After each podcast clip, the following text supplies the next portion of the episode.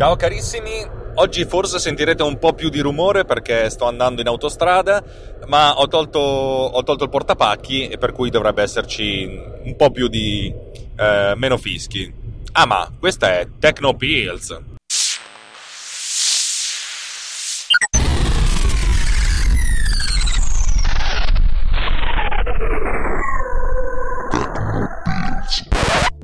Ciao carissimi, bentornati su Tecnopills. Eh, sto andando a Rimini per lavoro e cercherò di raccontarvi una cosa che mi è venuta in mente guardando il keynote di Apple, eh, quello che è venuto fuori il, boh, all'inizio di giugno.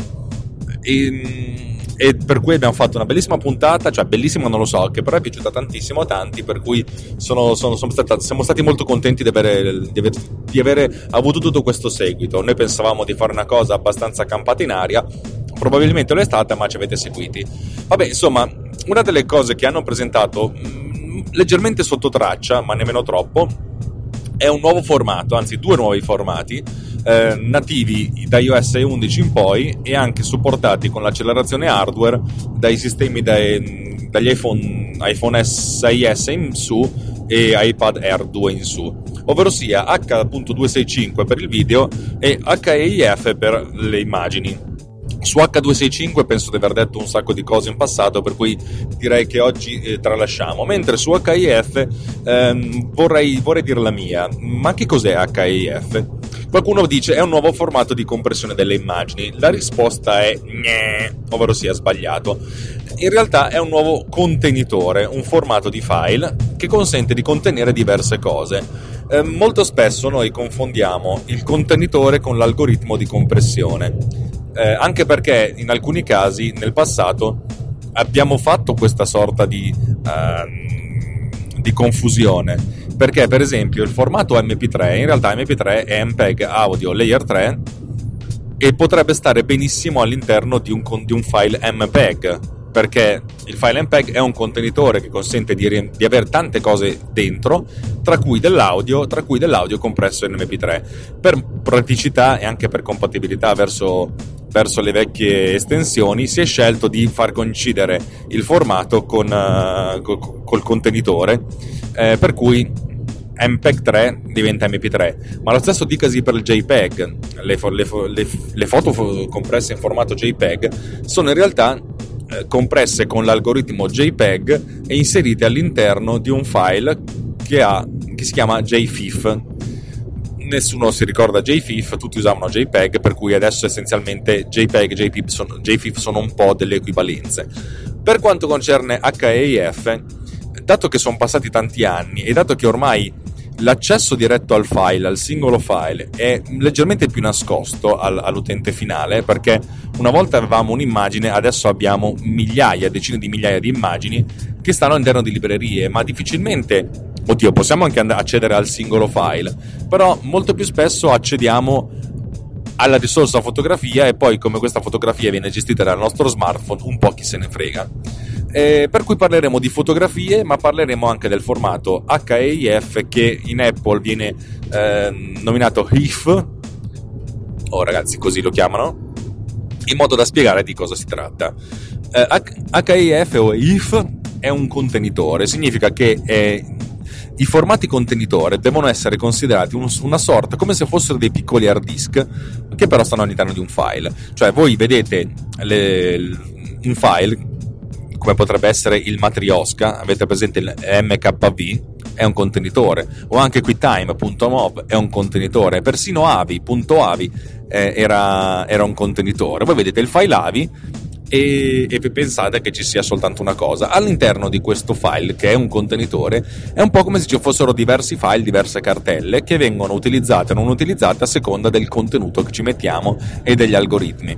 Se voi scaricate un file eh, matrosca da, da internet, non so per qualche motivo potrebbe essere anche legale, magari vi trovate il file video che ha dentro due tracce audio, magari l'italiano e l'inglese, e magari dieci tracce di sottotitoli. Non c'è, non c'è semplicemente un unico file, ma un contenitore che contiene un file per il video, un file per la traccia audio in italiano, un file per la traccia audio in inglese e 10 file separati per i sottotitoli. Voi non li vedete, però c'è questa struttura. I formati contenitori contengono degli oggetti, ognuno dei quali compresso a sé stante. HIF non, è, non fa differenza, è un formato relativamente giovane, la cui, mm, la cui peculiarità è che è pensato veramente in maniera molto pesante, non tanto per l'utilizzo fotografico, ma per l'utilizzo multimediale fotografico. E uno potrebbe dire anche cosa significa l'utilizzo multimediale fotografico. Allora, quando voi scattate una fotografia con la vostra macchina fotografica, oltre alla fotografia compressa in formato JPEG, vengono, a, questa, a, questa, fotografia vengono aggiunti dei dati che vengono chiamati metadati. I metadati sono dei dati che descrivono degli altri dati. Nella nostra fattispecie i metadati di una, di una fotografia descrivono un po' la fotografia stessa. Spesso e volentieri dicono eh, non solo la risoluzione, ma anche eh, con quale obiettivo è stata scattata, in quale, eh, in quale, località, se la macchina dispone di un GPS e se, lo, se avete uno smartphone è così, oppure eh, il tempo di esposizione, la, la, focale, tutte queste informazioni che sono dati EXIF sono metadati, cioè che descrivono in maniera più, più ricca l'immagine stessa.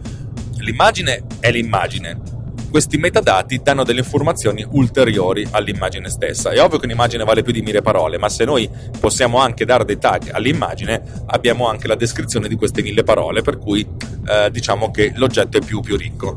HIF ha questo obiettivo di creare dei metadati molto più ricchi rispetto al solito, oltre al fatto che l'algoritmo di compressione dell'immagine è probabilmente JPEG 2000 che a parità di qualità percepita riduce la, l'occupazione dello spazio del 50%. Questo significa che se voi scattate una fotografia e la salvate in JPEG 2000, questa fotografia occuperà la metà di una, di una, di una normale fotografia JPEG.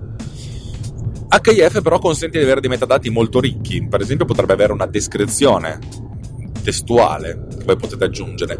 Non solo, ma potete anche indicare una descrizione audio. Eh, il formato prevede che appunto ci sia un messaggio audio che descrive l'immagine. In più, il formato HIF, IF, consente di immagazzinare in maniera efficiente anche i photo burst, i burst sono essenzialmente quelle foto che vengono scattate velocemente, t- tante foto velocemente. Avete presente le raffiche? Ehm, per cui ven- raffiche che vengono utilizzate da, da Apple per le live photos. Ora vi sto dicendo tutte queste cose basate sul mondo Apple. C'è un motivo, però diciamo che HIF è un formato ISO, cioè un formato aperto per cui eh, tutti possono utilizzarlo tranquillamente. Perché è importante il fatto che ci sia questo formato. Molto spesso la gente dice: Ok, c'è questo nuovo formato che è anche più efficiente, però abbiamo già il JPEG, eh, sarà dura che questo riesca a scalzarlo. E io sono il primo a dirlo, ci avete assolutamente ragione. JPEG è il formato insieme al GIF, ma soprattutto, ma forse anche più del GIF, più comune del mondo. Se c'è uno strumento multimediale, è sicuro al 100% che questo strumento riesca a leggere un file JPEG non, non c'è modo di scalzare il JPEG. Quello che ha fatto Apple però ha un approccio molto molto interessante. Apple dice, io ho un ecosistema eh, formato da quattro piattaforme eh, compatibili tra loro, che sono macOS per i computer, tvOS per la televisione, watchOS per, lo sma- per l'Apple Watch, lo smartwatch e iOS per, per il mondo mobile, tablet e smartphone nella fattispecie iPad e, e iPhone. Questo ecosistema si sposta in avanti e dalla prossima versione che, di tutti i sistemi operativi che usciranno a settembre, boh, in autunno potrebbe anche uscire un po' più tardi, questo formato sarà supportato nativamente. Questo significa che se scattate una foto con l'iPhone 7, questa foto verrà salvata in questo formato che è molto più efficiente ma molto meno compatibile, per cui potrà venire vista in maniera in, trasparente su tutti i device eh, che avete a disposizione. E uno potrebbe dire: Sì, ci ho piacere, ma se non appena devo uscire da questo cerchio, da questo ecosistema, Apple dice: Nessun problema, noi in maniera automatica facciamo la conversione. Se voi dovete spedire un'immagine via email, in automatico questa immagine verrà riconvertita in JPEG. Se dovete eh, mandare questo, questo, questa, questa immagine in un altro, come condivisione su un'altra applicazione, e questa applicazione ne ha bisogno, in automatico questa cosa viene convertita.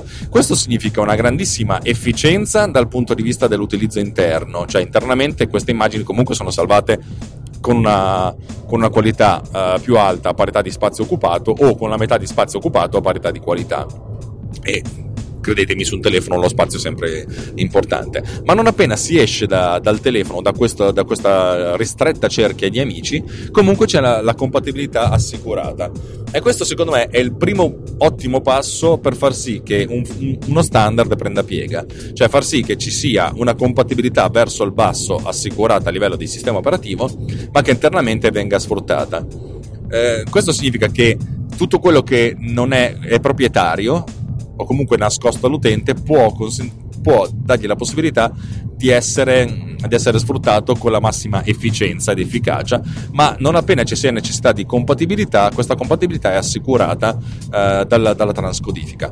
Questo vale per le immagini in formato PAIF, che poi diventano JPEG, ma è anche assicurato per i filmati che nativamente da iOS 11 saranno in formato H.265, che è un formato di compressione video che teoricamente dovrebbe far risparmiare il 40% a parità di, 40% di spazio a parità di qualità percepita però H265 è un formato relativamente nuovo e c'è pochissimo hardware ancora compatibile, anche perché necessita di una potenza di calcolo per la decompressione, anche solo per la decompressione, ehm, che a volte è fuori portata per la maggior parte dei device.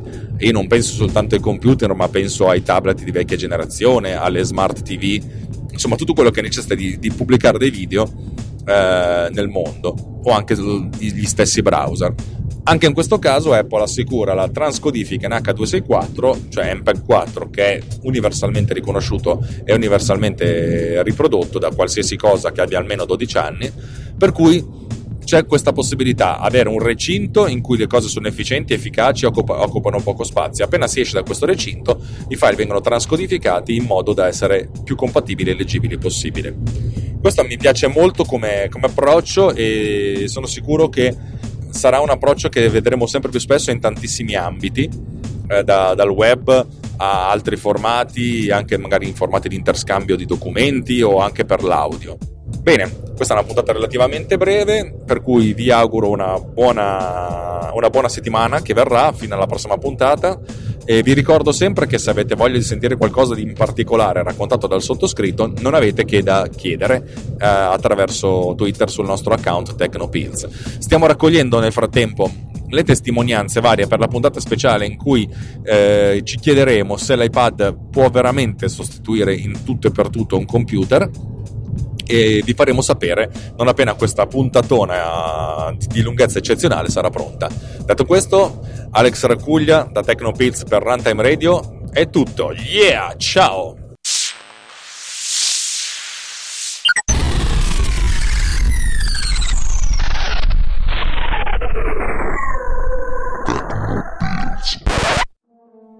Runtime Radio 28 programmi, più di 150 ore di trasmissione in streaming al mese, interazione live durante le dirette, più di 100.000 ascoltatori in solo 8 mesi dalla nascita del network. Runtime è una grande e nuova realtà nel panorama delle web radio italiane, una realtà in continua e costante crescita, ma sempre indipendente, autonoma e libera. Runtime ti regala intrattenimento, informazione, divertimento, attualità, approfondimento e continuerà a farlo nel futuro. Anche tu puoi contribuire alla costruzione di Runtime e alla definizione del suo cammino, contribuendo alla campagna di crowdfunding di Runtime Radio. Runtime Anch'io. Il nostro obiettivo è quello di regalarti sempre più trasmissioni, sempre più ore di divertimento e di informazione, sempre più possibilità di interazione con noi. Vai su runtimeradio.it slash anch'io e scopri come diventare parte integrante della nostra bella famiglia. Runtime Radio, la web radio non solo geek, la web radio di tutti. This podcast has been produced with Cleaner.